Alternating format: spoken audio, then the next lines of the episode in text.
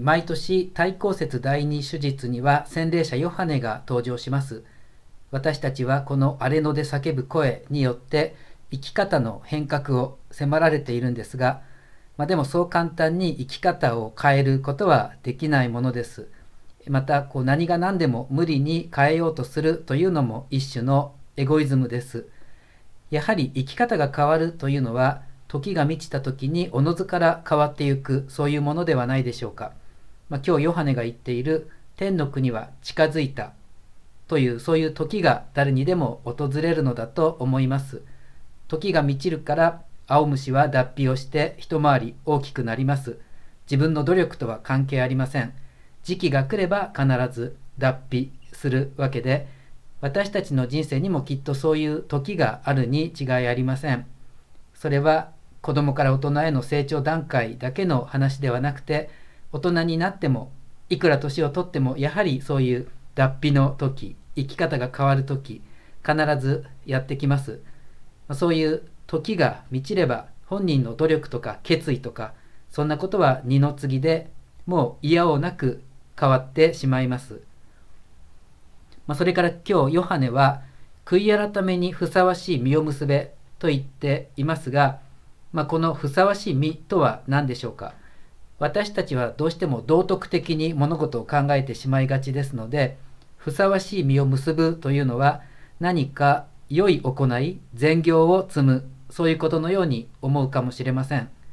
ところがもう時が差し迫っているもう木の根元に斧が置かれているそういう文脈なのですから今更せっせと善行を積んでいる時間はないわけです。だからこのふさわしい実というのはどうやら洗礼という宗教的な儀式そっちを言っている可能性が高そうです。実際今日の話題は水の洗礼火の洗礼精霊の洗礼いろいろ言われているにしろとにかく洗礼の話一色になっています。現代人は儀式なんてただの形だけで本当に大切なのは実際的な良い行いだ。何かそんなとらわれに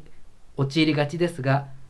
でも儀式が無意味なんだったら私たちにしても一体何のために毎週ミサに行くんでしょうか。今日の福音にもエルサレムとユダヤ全土からヨルダン川沿いの地方一帯から人々がわざわざヨハネのところまで行って洗礼を受けたそのことが書かれています。それほどまでに洗礼宗教的儀式そこに決定的な意味を見出していたというわけです。やはり私たちはここで自分が受けている洗礼の意味を思い起こしそこに希望を置くべきではないでしょうか。自分の力は当てになりません。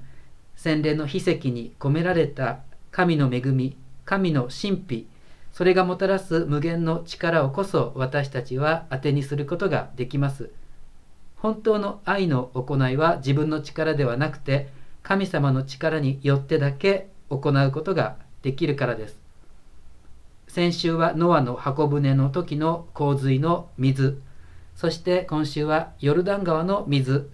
水が隠れた主人公で、そしてもちろんそれは私たちが受けた洗礼の水に結ばれています。対抗節の今、自分が受けている洗礼の恵みを見つめてみましょう。